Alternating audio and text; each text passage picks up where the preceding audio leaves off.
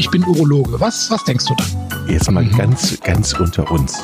Wir müssen auch die Worte Penis und Hodensack in den Mund nehmen. Ja, ja. Und äh, das ist ja auch Sinn und Zweck äh, von so Veranstaltungen wie diesem Podcast, dass man das Ganze aus dieser Schmuddelecke so ein bisschen herausnimmt. Herzlich willkommen zu einer neuen Folge Pinkelpause. Es ist die Folge 9. Ich bin Jochen Dominikus, äh, Journalist, habe keine Ahnung von dem Thema, um das es eigentlich hier geht, nämlich Männergesundheit und Urologie, aber dafür haben wir einen Fachmann. Hallo Chris in Aachen. Hallo Jochen in Hamburg. Wir haben ja in der letzten Folge so ein bisschen über ähm, Marihuana und die Auswirkungen auf äh, die Gesundheit, wenn man es genießt und vor allen Dingen auch auf die Potenz. Äh, und da hatte ich ähm, in der letzten Folge nochmal so eine Frage gehabt, ähm, wie ist denn eigentlich das Hodenkrebsrisiko durch Marihuana? Hast du, äh, bevor wir zu diesem heutigen Thema kommen, dich da nochmal schlau machen können eigentlich? Genau, ich hatte dich ja da mal kurz noch ähm, um Bedenkzeit gebeten, weil ich hatte im Hinterkopf, dass es da widersprüchliche Sachen gab zwischen Marihuana und Kokain. Und es ist tatsächlich so, dass durch Marihuana das Hodenkrebsrisiko ähm, erhöht wird. Und zwar ähm, konnte man feststellen in der amerikanischen Studie, dass sowohl aktueller als auch chronischer oder häufiger Gebrauch von ähm, Cannabis das Hodenkrebsrisiko, also wenn man zum Beispiel einmal pro Woche mindestens konsumiert, um das 2,5-fache ähm, ansteigt. Mhm. Und eine, eine schwedische Studie, die, die war ganz interessant gemacht, die ähm, hat Jungs bei der Musterung, die waren zwischen 18 und 21 Jahre alt, schon vor 50 Jahren, also 1970 war das, ähm, einfach befragt nach ihren äh, Gewohnheiten und die haben dann scheinbar auch angegeben, dass sie gelegentlich Cannabis konsumieren, äh, waren halt die 70er und die wurden dann hm, ganz lange nachbeobachtet bis 2011 und da gab es tatsächlich auch in der Gruppe, die ähm, mehr als 50 Mal im Leben äh, Cannabis konsumiert hat, gab es dann auch eine etwas erhöhte Rate an Hodenkrebs, erstaunlicherweise. Also man muss da schon zumindest einen Zusammenhang vermuten zwischen einem leicht erhöhten Hodenkrebsrisiko und dem Konsum, Konsum von Marihuana. Mhm. Aber, deshalb habe ich beim letzten Mal auch gestutzt, ich hatte im Hinterkopf, Kokain hingegen reduziert das Risiko von Hodenkrebs. Und zwar auf eine sehr zweifelhafte Weise, nämlich äh, es werden einfach sensible Zellen zerstört und dazu gehören neben den hohen Tumorzellen auch die Keimzellen. Also das heißt, Kokain macht im Prinzip die Keimzellen und die Tumorzellen kaputt, sodass durch Kokainkonsum die Rate an Hodenkrebs ähm, zwar reduziert wird, aber ich glaube, die Nebenwirkungen sind dann auch, ähm, ja, fallen noch mehr ins Gewicht. Welche Keimzellen? Also die, die, ähm, ja, die männlichen Keimzellen, die Vorläuferzellen der Spermien. Ah, okay, die Vorläuferzellen. Also das im Prinzip für, für mich als Laie, man wird, kriegt eine höhere Chance, impotent zu werden dann, oder? Ja, unfruchtbar zu werden. Unfruchtbar, okay. Unfruchtbar zu werden. Genau. Ja, also können wir doch eigentlich ein Fazit ziehen, Finger weg von Kokain und Marihuana eigentlich, oder? Wenn es unter dem Aspekt ja. Unter dem ja, also. Aspekt, ja. Okay. ansonsten, ja, also, ne, ansonsten, ansonsten verweise ich auf die, letzte, auf die letzte Folge, wo man, also ich denke, medizinisches Cannabis wird einen Einzug in mhm. die Medizin halten, ähm, wo also die positiven Effekte von ähm, Cannabidiol genutzt werden. Und ansonsten ist das natürlich ein, ein Rauschmittel, ähm, genauso wie andere Rauschmittel, die Folgeschäden haben können, klar. Mhm haken wir dieses Thema ab. Heute genau. geht es um Potenzstörung bei jungen Männern. Jetzt musst du mir doch mal ähm, den Begriff jung erklären. Ich fühle mich sehr jung. Bin jetzt gerade, mhm. Also ich fühle ja. mich jung. ja, guck auf dein, genau, guck mal auf dein Alter, das seit einer Woche äh, eine, eine, Null hat. Ja. ja. wie ich weiß. Ich sag nicht, was davor steht vor der Null, aber es steht jetzt eine Null. Ich fühle mich mit 50 noch ganz jung. Von mir. Also ab, ab, ja. ab, wann bin ich denn alt, beziehungsweise was, wie ordnet ihr denn junge Männer ein eigentlich? Ich, wollte dir noch ein Geschenk machen. Ach so. Ja. Mein Geschenk ist, dass ich nicht singe.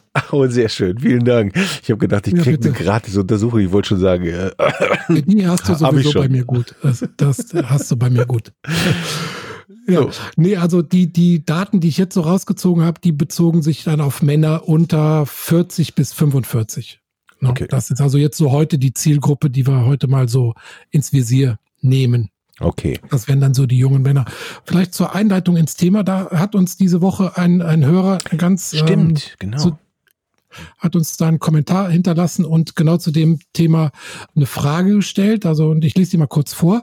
Ähm, Hi Leute, habt zu eurem Thema für die nächste Folge direkt eine Frage und eigene Erfahrung.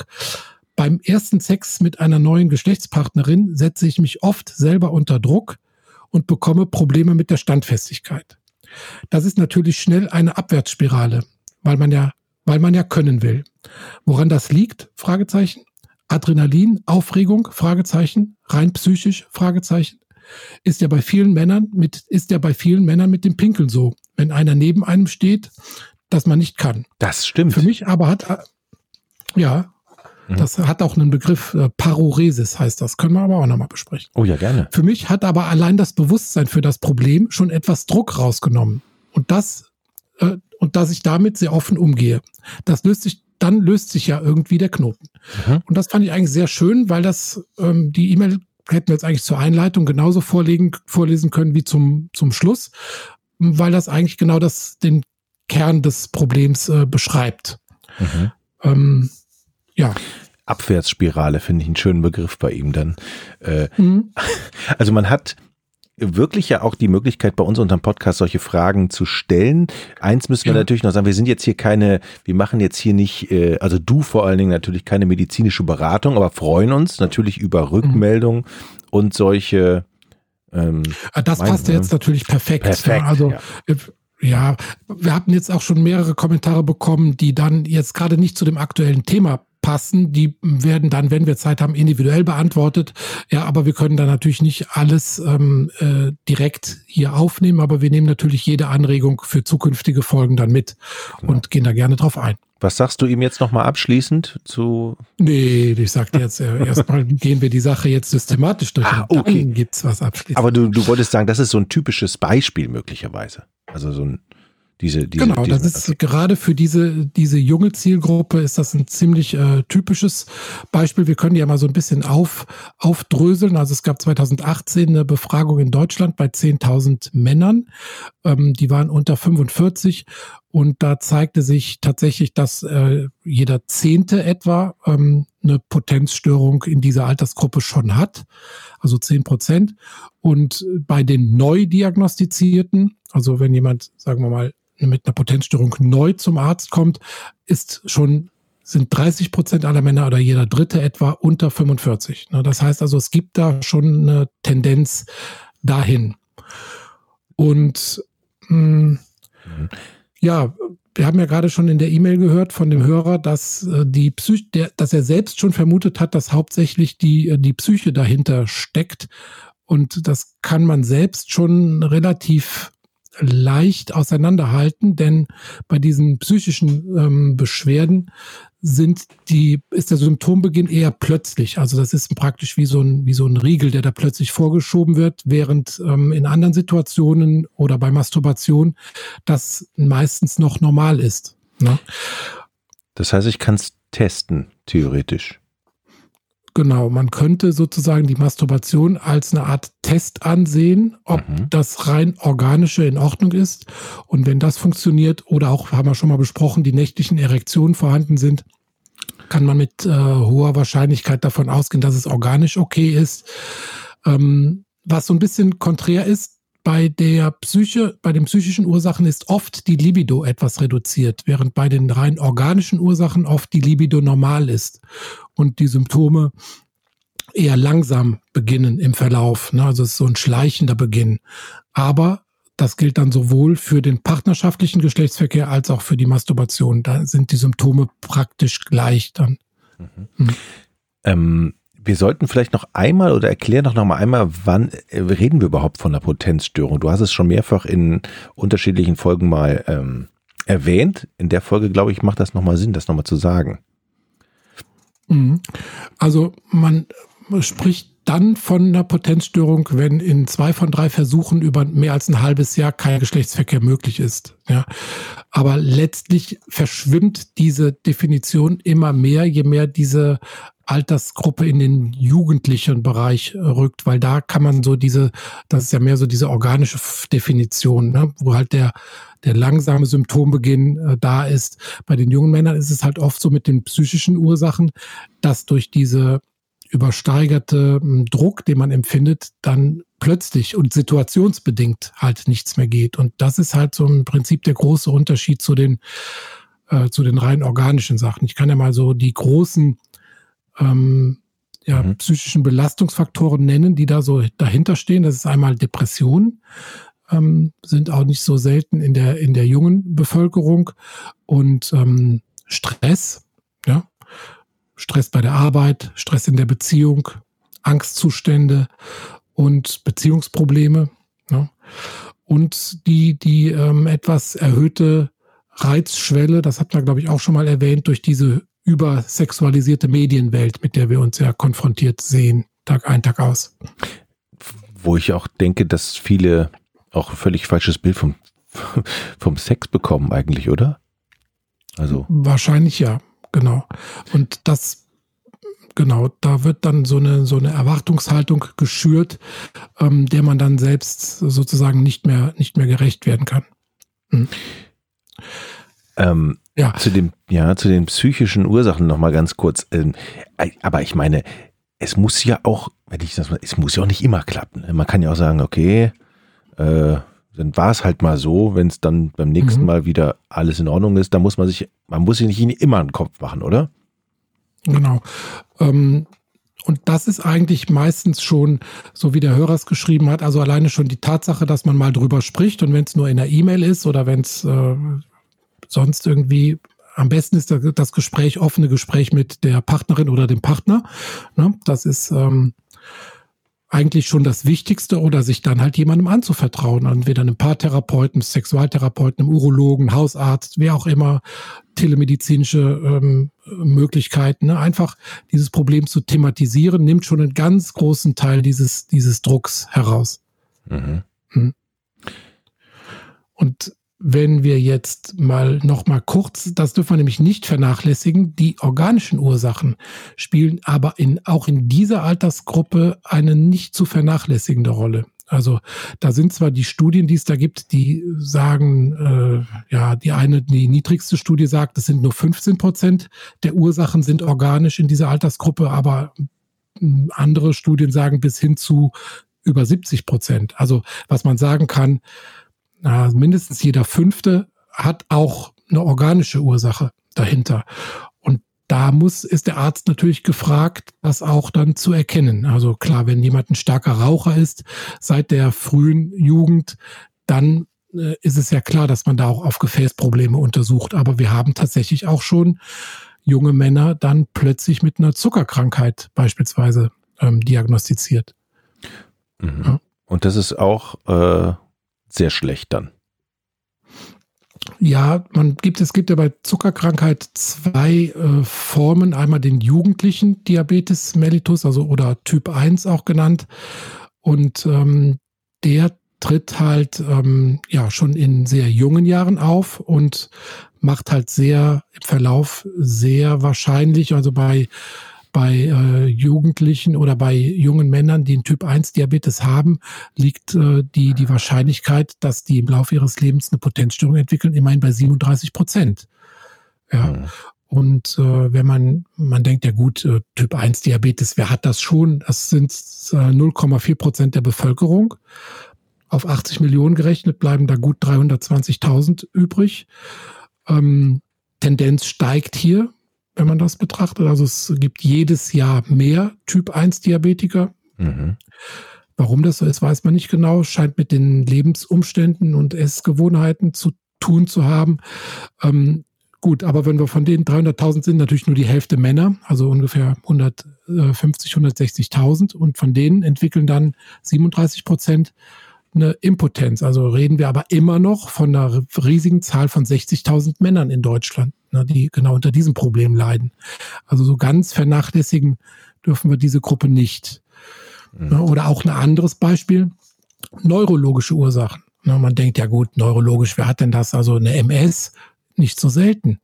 Ja, oder auch Parkinson, denkt man immer, ja, das kriegen ganz, ganz alte Männer. Nein, acht Prozent aller, aller Männer, die ähm, Parkinson bekommen, sind unter 40 Jahre alt. Also die haben ganz frühen Beginn dieses Symptoms ähm, und oder dieser Krankheit. Und ein Parkinson geht auch bei jedem Fünften mit einer Potenzstörung einher. Mhm. Ja. Kannst du sagen, dass es ähm, Gesundheitssünden gibt, die extrem groß sind und die man auf alle Fälle abstellen muss als junger Mann? Also. Ja, ja Rauchen, klar, das habe ich schon mehrfach betont, ähm, aber generell ist das Risikoverhalten bei jungen Männern, also ähm, sind, nehmen wir wieder die Altersgruppe zwischen 20 und 40, ähm, ist anders als das bei jungen Frauen. Ne? Es scheint mit Hormonen zu tun zu haben, dass einfach das Testosteron uns da in bestimmte Situationen bringt oder bestimmte Hirnareale, die aktiver sind. Also Fakt ist, dass äh, junge Männer wesentlich häufiger verunfallen. Die Selbstmordrate ist in dieser Altersgruppe viel höher. Ähm, ja, sind einfach weniger körper- und ernährungsbewusst ähm, als die, die jungen Frauen. Das ist natürlich einerseits durch die Sozialisierung möglicherweise so. Ähm, es ist aber auch so ein bisschen systembedingt, denn junge Frauen gehen ja schon ab einem sehr jungen Alter regelmäßig zum Frauenarzt, haben den als Ansprechpartner, sind also auch medizinisch angebunden. Und bei den jungen Männern ist das ja eher so eine, so eine Art Reparaturmedizin. Also ja. man wartet, bis irgendwas ist und dann muss es aber, muss man aber schnell zum Urologen. So eine Art mhm. jungen Sprechstunde, dass man also die jungen Männer an einen Urologen anbindet und gesundheitliche Aufklärung betreibt über mögliche Impfungen informiert, Geschlechtskrankheiten, wie man das vermeidet, was es gibt und so weiter, ähm, oder sich frühzeitig mit Problemen zum Arzt äh, begibt das, dafür gibt es im Prinzip noch kein, keine Struktur in Deutschland. In Struktur meinst du in Form von Werbespots oder, oder Aufklärungsbroschüren oder gezielte Ansprachen? Weil verpflichten kann man es ja wohl schlecht machen, ne? Also, oder? Genau, aber ja. es gibt ja zum Beispiel jetzt seit äh, fast zwei Jahren die HPV-Impfung für Jungs. Also diese, ähm, das ist die Impfung ähm, gegen die ähm, humanen Papillomviren, die bei, bei Frauen gibt es die mhm. schon ein paar Jahre. Mhm. Und ähm, sollte man vor dem ersten Geschlechtsverkehr machen, wenn man die haben möchte, können wir auch nochmal äh, genauer thematisieren. Und das wird halt bei Jungs jetzt auch empfohlen. Und das ist jetzt der erste Schritt, wo auch ein junger Mann ähm, neben dem normalen Kinderarztuntersuchungen dann auch tatsächlich mal ähm, an den Urologen beispielsweise angebunden ist. Und da diese Gelegenheit kann man natürlich auch für solche Aufklärungsarbeit nutzen. Kannst du ganz kurz erklären nochmal, was das, was das ist, diese Papy, Papillonviren und warum man so, warum man sich behandeln lassen muss und impfen lassen muss? Genau, also das, die, die, die Papillomviren, ganz kurz umrissen, sind eigentlich, äh, machen beim, beim jungen Mann Feigwarzen, also so, ne, Art Blumenkohlwarzen am Penis, ähm, sind dann kosmetisch nicht schön, aber nicht wirklich gefährlich beim, beim jungen Mann. Bei der Frau hingegen können bestimmte ähm, Untergruppen von diesen äh, Virustypen Veränderungen am Gebärmuttermund machen. Und seit ein paar Jahren werden die, die jungen Frauen dagegen geimpft, weil es gibt dagegen eine Impfung. Die jungen Männer wurden aber bis vor einem guten Jahr nicht geimpft. Das ist natürlich fatal. Das ist ja so, als ob du beim Doppelhaus die eine Hälfte löschst und die andere lässt sie brennen. Ja, das greift natürlich dann irgendwann über oder das macht ja keinen Sinn, mhm.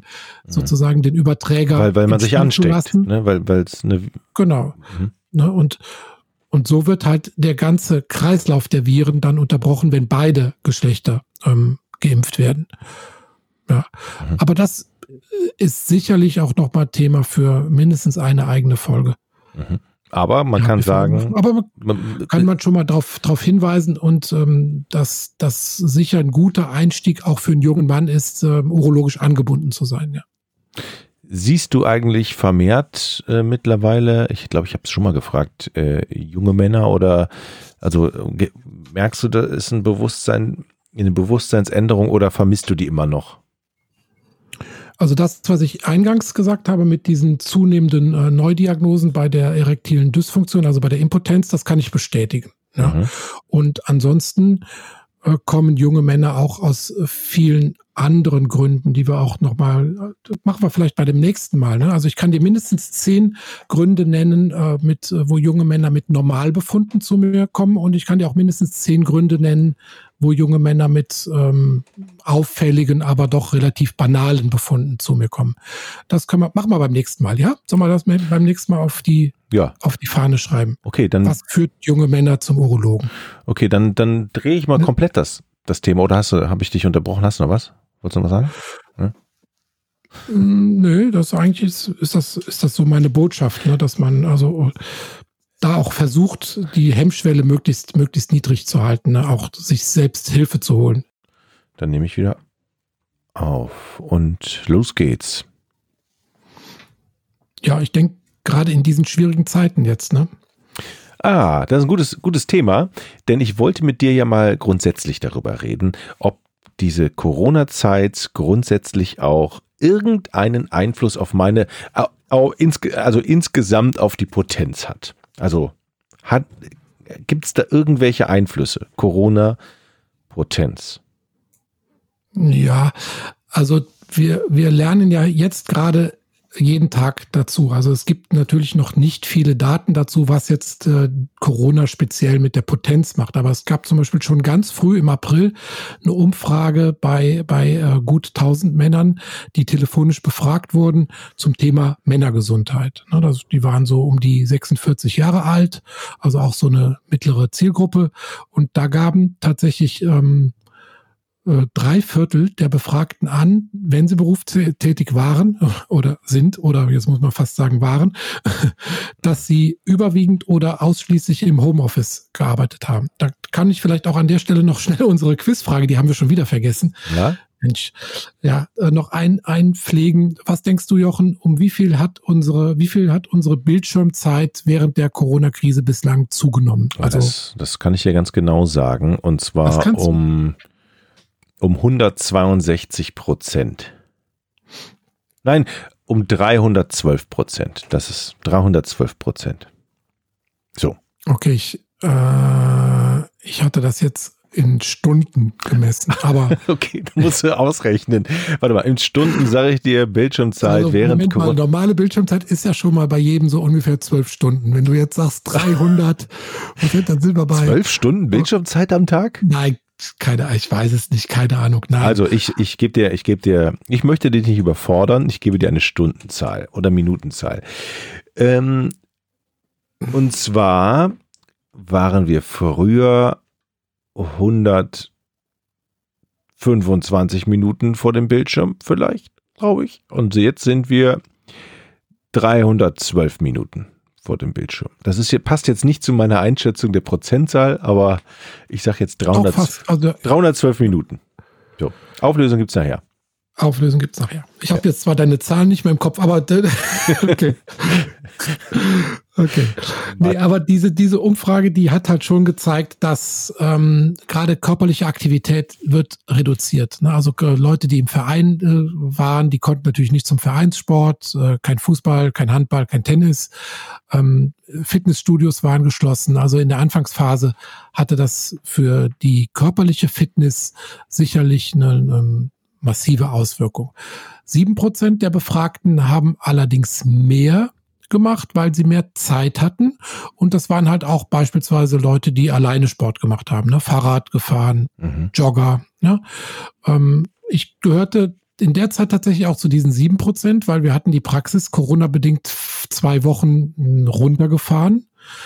Und in der Zeit hatte ich einfach auch dann mehr Zeit, hm, mhm. zu joggen und mich zu bewegen. Ne? Aber ich kann mir durchaus vorstellen, dass auch diese anderen 74 Prozent dann einfach im Homeoffice gezwungen waren zu arbeiten und dann weniger Sport gemacht haben. Und die die Auswirkung dieser Inaktivität, das ist ja wieder mehr als banal. Ne? Also mm, ungesunder Lebensstil, Zunahme Alkoholkonsum, mehr fettreiche, zuckerhaltige Ernährung. Ne? Man hat zu Hause Netflix fast leer geguckt und äh, schaufelt sich dabei. Ja, und der Wein, ich glaube, ich glaube auch der Weinkonsum ist unglaublich gestiegen.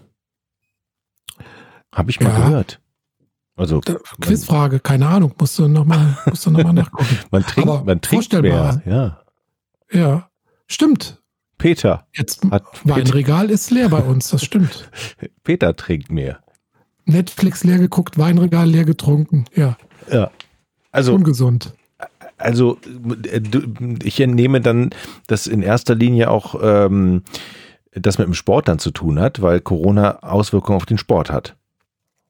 Oder? Sport und Ernährung. Ne? Sport ne? Also und im Prinzip drei Faktoren. Ne? Die Zeit, die man vom Bildschirm verbringt, die Zeit, die man körperlich inaktiv ist, also was man weniger Sport macht und mehr rumsitzt und die Ernährung, ne, die man vielleicht dann doch eher m, hm, sich fettreich und zuckerhaltig ernährt, als man das in Nicht-Corona-Zeiten getan hat. Aber das sind jetzt alles Daten, die waren wirklich aus dem, aus der Zeit des, ja, wir hatten ja keinen richtigen Lockdown, aber aus der Zeit, wo wir wirklich die Republik ziemlich runtergefahren hatten. Ne? Im April, da wurde diese Befragung gemacht. Aber jetzt, jetzt noch, sieht es ja schon wieder ein bisschen anders aus. Dann aber nochmal die Frage, wenn, bleiben wir mal beim Sport, ja. Wenn einer wenig, weniger Sport macht in dieser Zeit, aber dafür mehr Sex, ha. dann kann ich das doch theoretisch kompensieren. Absolut, Jochen. Ich bin ganz bei dir. Da verbrauche ich, ich, ich habe mal gehört, dass man da auch ordentlich was verbrauchen kann. Vier, ja, ich weiß nicht, vier Kalorien pro, weiß ich nicht, muss ich nochmal nachgucken. Aber klar, ich bin da ganz bei dir. Wir müssen jetzt nur noch definieren, ähm, wie man so eine Joggingrunde dann auf oder eine, sagen wir mal, Stunde im Fitnessstudio, ne, wie man das gegenrechnet. Naja, das, das ist ja dein Job. nee, ich muss auch was delegieren können. Das ist jetzt mal dein Job. Aber ganz ehrlich. Journalist muss ja auch recherchieren. Ja ich recherchiere das mal. Also ja. Be Bewegung also in Kalorien, um Bewegung. Ja, ich. Was? Ja.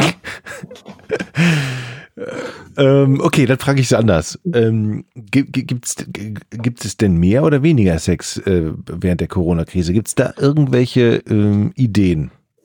Ja, auch wieder eine spannende Frage, weil man denkt ja eigentlich, man ist jetzt mehr zu Hause, man hätte dann mehr Zeit, aber die dürftigen Daten, die es bisher gibt, die sagen eher, man hat zwar theoretisch mehr Zeit, aber erstens, die Kinder laufen da zwischen den Möbeln rum. Oh ne? Gott, ja. Mhm. Ja. Mhm. Man kann man die Zeit ja gar nicht so nutzen, wie man sie vielleicht gerne mhm. nutzen würde. Und generell ist auch die, die monatliche Frequenz des Geschlechtsverkehrs ist insgesamt äh, rückläufig und das schon seit vielen Jahren. Das ist also jetzt nichts, was Corona-bedingt ist, was vielleicht Corona-bedingt noch ähm, beschleunigt wird, aber das ist tatsächlich ein Trend, der seit, seit vielen Jahren zu beobachten ist. Echt? Jetzt fragst du bestimmt wieder nach den Ursachen, ja. Ja, was sind denn kann die ich, Ursachen? Kann, kann, ich dir nicht wirklich beantworten. Das ist wahrscheinlich auch einfach unsere beschleunigte Gesellschaft äh, lässt hm. vielleicht auch weniger Zeit dafür. Oder wir Keine sind, Ahnung. sind zu oft vor der Glotze. Ja. Oder damit beschäftigt, ja, auf YouTube Videos anzugucken, wie man sich schön machen kann. Genau. Äh. Wie man sich herrichtet für Dinge, die man nicht tut. Genau. das ist ja schlimm. Das ist ja wirklich schlimm, muss man sagen. Ja. Okay. Ja. Ähm, Corona, äh, hat das insgesamt. Ja, ja ach schon, schon, ja? Was? Nee, nee, frag du nur. Hat das insgesamt schlechte Folgen für mich als Mann auf meine Gesundheit? Und kann man da noch was sagen zu? Also belastet Corona insgesamt irgendwie die ja, dann müsste man ja jetzt diese ganzen psychischen Aspekte noch dazu nehmen. Da fühle ich mich dann an der Stelle so ein bisschen überfordert. Bei den rein körperlichen Sachen, da kann man im Prinzip schon mal das so stehen lassen, was ich eben so berichtet habe. Aber ich glaube, dass wir da jetzt gerade aus dieser Phase wieder so ein bisschen austreten. Ne? Muss man vielleicht auch für die Hörer, die vielleicht diese Folge später hören, wir haben jetzt Anfang Juni, ähm, wir haben jetzt gerade die erste Corona-Welle hinter uns und ähm, ja, die Kontaktbeschränkungen sind weitgehend aufgehoben.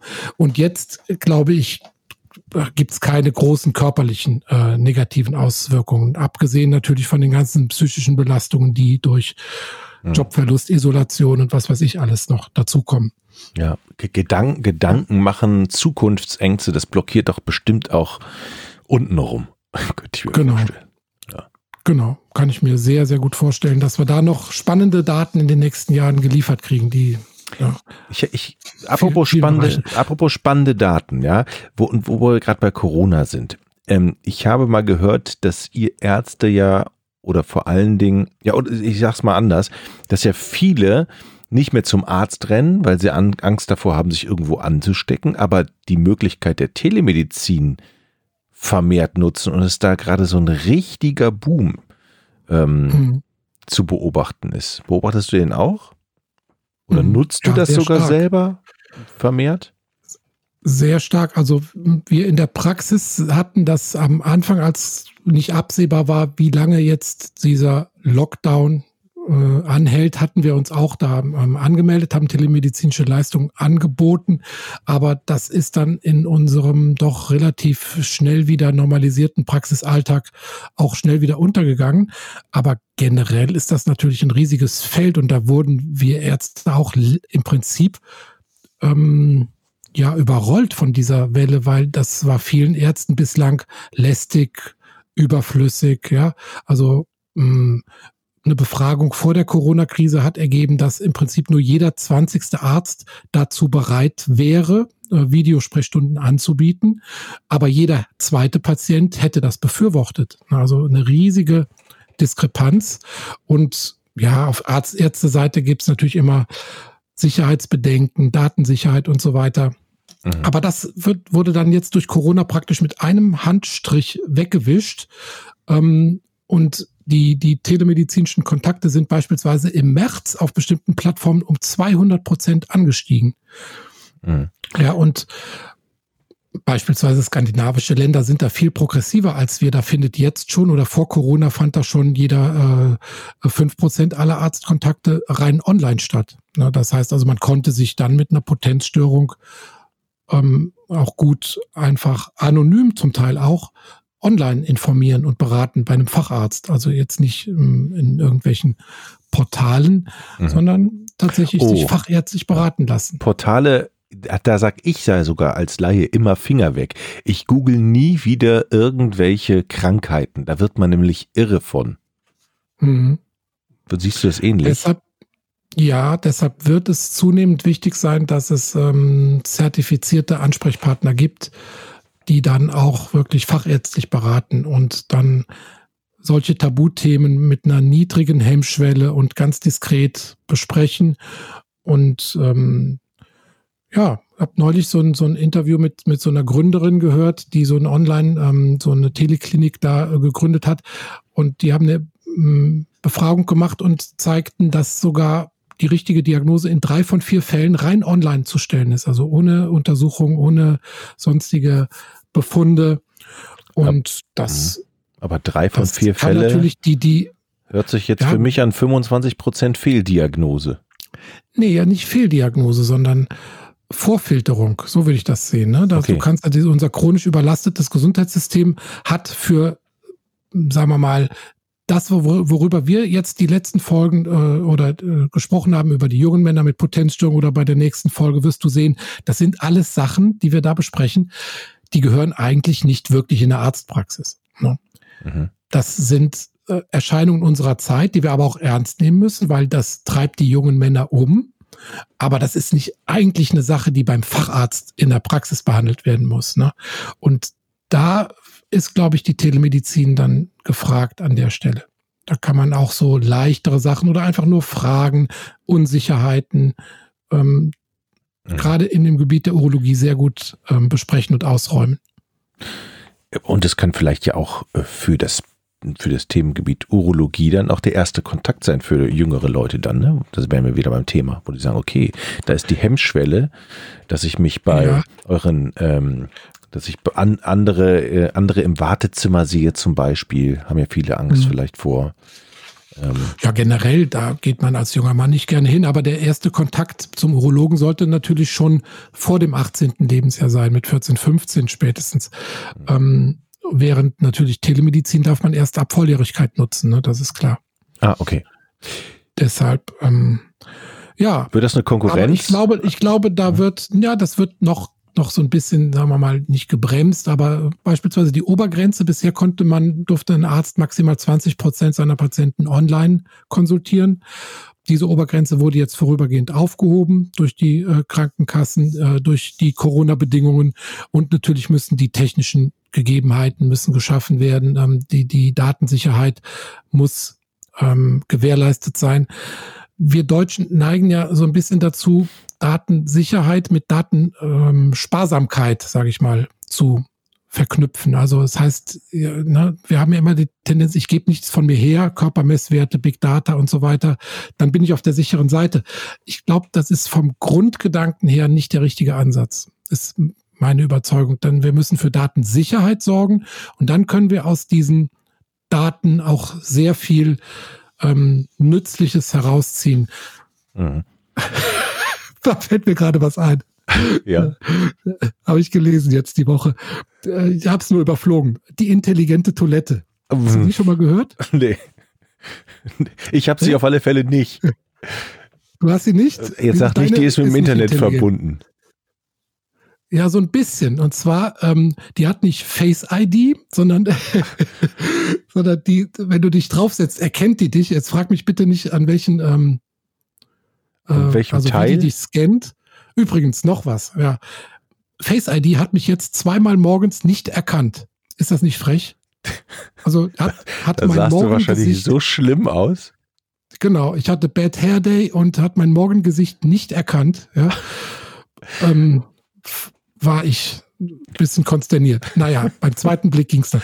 Ähm, aber die intelligente Toilette, das wäre dann vielleicht die Alternative, die erkennt dich von der anderen Seite.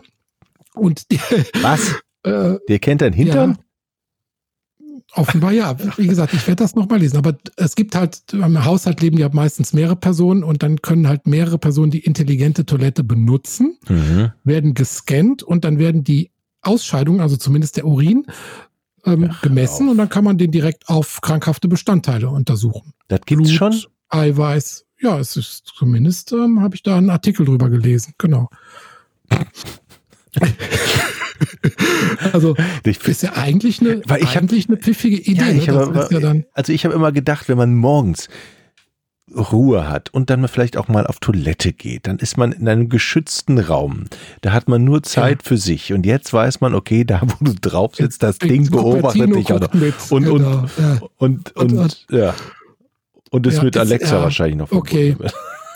Genau, wenn Alexa dann sagt, Alexa, setz Hämorrhoidensalbe auf die Einkaufsliste, dann, dann wissen wir, okay.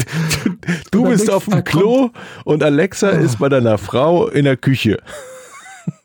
Und, die sagt das dann. Genau. Zu, und dann am nächsten Tag kommt die Hämorrhoidensalbe. Hämorrhoidensalbe ist bestellt. okay, wir können das jetzt noch echt weiterspinnen, aber ja. Okay. Die Idee ist nicht so schlecht. Also, dass man ähm, man macht ja auch sonst seine Körpermesswerte. Ne? Dann wird der Blutdruck gemessen, das Gewicht eingetragen, ne? Puls gemessen, die Uhr kann den äh, Herzrhythmus äh, überwachen und so weiter. Und ähm, ja, so kriegt man auf einfache Weise kriegt man schon Daten aus dem Körperinneren. Also mhm. ja. ich überlege mir nochmal, ob ich mir so eine Toilette zulege. Ähm, ja. ja. Wir haben ja seit SID. Ja. in der letzten, der letzten Folge haben wir auch unser Pipipedia in Anlehnung an die große Online-Enzyklopädie Wikipedia. Wir erklären, also du erklärst Begriffe, die ich nicht verstehe. Ja. Was nehmen wir denn heute? Äh, Heute nehmen wir, ich glaube, wir müssen jetzt langsam mal uns verabschieden von diesem, unserem Themenkomplex Potenz. Ne? Da haben wir jetzt, glaube ich, neun, neun Folgen gewidmet. Jetzt müssen wir langsam so ein bisschen den Schwenk kriegen. Aber die, den Begriff heute, den nehmen wir noch aus diesem Komplex. Und da würde ich dich gerne fragen, was bedeuten denn die Begriffe Tumeszenz und Rigidität im Zusammenhang mit Potenz? Ich könnte jetzt schlau tun und so tun, als würde ich überlegen und äh, die Begriffe aus dem Lateinischen herleiten. Keine Ahnung, wo die herkommen. Ja. Kein Plan. Okay. Also die sind im Prinzip dazu da, zu beschreiben, wie ein Penis erigiert. Und zwar beschreibt die Tumeszenz die Größenzunahme, also die Schwellung und die Rigidität, die Härte. Und das wird dann in so Stufen eingeteilt und damit kann man dann einfach sagen, okay, der wird größer, das ist die Tumeszenz, und der wird härter, das ist die Rigidität. Und das, Aha. damit kann man so im Prinzip veranschaulichen, ähm, was, was passiert. Da kann man veranschaulichen. Das ist das wichtig für, für ähm, hier Hersteller von Kondomen vielleicht oder so? Nee, das ist vor allem wichtig für Untersuchungen. Ne? Wenn wir also so. zum Beispiel so ein erektionsauslösendes Mittel spritzen, dann kann man sagen, das hat diese und jene Größenzunahme und äh, ne, das wird dann wie alles in der Medizin in Stufen eingeteilt. Wann, wann, also wann, sp wann, wann spritzt ihr das? Wann spritzt ihr denn Erektionsauslöser? Also früher hat man das häufiger gemacht, wenn man beispielsweise die Durchblutung im Penis messen wollte. Ne? Dann hat man so ein, hatten wir mal drüber gesprochen, über die Penisspritze. Ja. Spritzt man das da rein und dann kann man die Durchblutung im Penis messen. Und dann wird die Wirkung dieser Mittel wird dann beschrieben in dieser Größen- und Härtenzunahme nach Injektion von diesem Mittel. Ah, okay. Das ist mir jetzt neu, dass es so etwas gibt. Ja. Oh. So, mein Lieber. haben wir's? Nee, haben wir nicht. Ich habe nee. noch so viele Ach. Fragen. Oh die Quizauflösung ist die also, wichtigste davon. Weißt, ich habe heute neun Stunden Sprechstunde hinter mir. Mir hängt die Zunge in Fransen. und Sei doch froh. Ja, einerseits bin ich, ja. Neun Stunden? A, A, sechs Patienten oder? Ja, sagen wir mal vier in der Ui. Notfallsprechstunde noch ein paar mehr, aber man kommt dann schon so auf 40 Patienten im, am Tag, genau. Oh, das ist eine Menge, ne? Dann, ja, klar, man muss auf jeden eingehen, mit jedem reden und ja.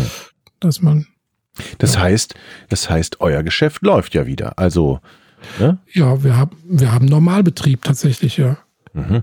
Okay. Ja. Also es gibt kaum noch Terminabsagen wegen Corona. Selbst die ganz Alten kommen. Ja. Mhm, mh. mhm. Okay. Ja, mal gucken, was die, ob die zweite Welle kommt und was sie bringt, ja.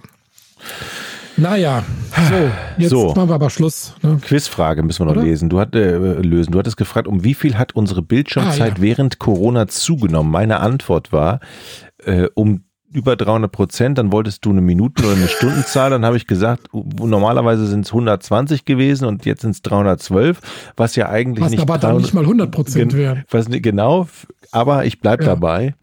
300 auf, Hattest du, hattest auf, du Mathe? Nee. Leistungskurs? Nee. Ganz nee. sicher nicht. Auf Ganz sicher nicht.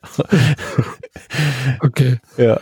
Also ich habe gelesen in dieser Studie da, die, die ähm, im April gemacht wurden, also in Zeit des, äh, der Blütezeit des Homeoffice waren das äh, pro Tag vier Stunden, zwölf Minuten mehr.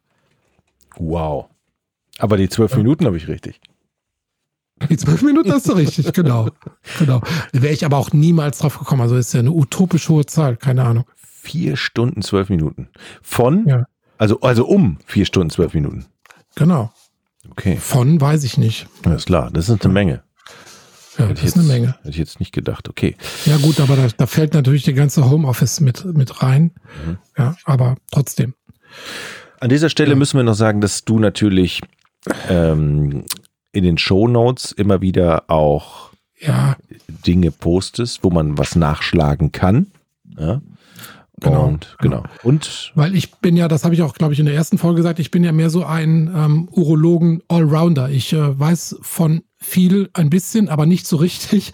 ja, es gibt ja für jedes Fachgebiet, was wir hier in den nächsten äh, Folgen besprechen werden, gibt es ja immer super, super, super Spezialisten, die da wirklich alles drüber wissen. Mhm. Und ähm, so einer bin ich natürlich nicht, ähm, muss mich halt auch für zu vielen Sachen äh, schlau machen. Und um das transparent zu machen, tun wir das einfach in die Shownotes rein und äh, sind aber auch für jeden Diskussionsbeitrag dankbar. Genau, den kann man loswerden unter unserem Podcast. Man kann uns weiterempfehlen, man kann uns nette Kommentare schreiben, da freuen wir uns drüber. Chris, vielen Dank und Absolut. schönen Gruß nach Aachen. Danke dir und äh, pass auf deine Mikrofonzeit auf, ne? Machst ja auch. Ähm, Mach ich. Viele Podcasts. Tschüss. Bis bald. Mach's gut. Ciao. Ich bin Urologe. Was, was denkst du da? Jetzt mal mhm. ganz, ganz unter uns. Wir müssen auch die Worte Penis und Hodensack in den Mund nehmen. Ja, ja. Und äh, das ist ja auch Sinn und Zweck äh, von so Veranstaltungen wie diesem Podcast, dass man das Ganze aus dieser Schmuddelecke so ein bisschen herausnimmt.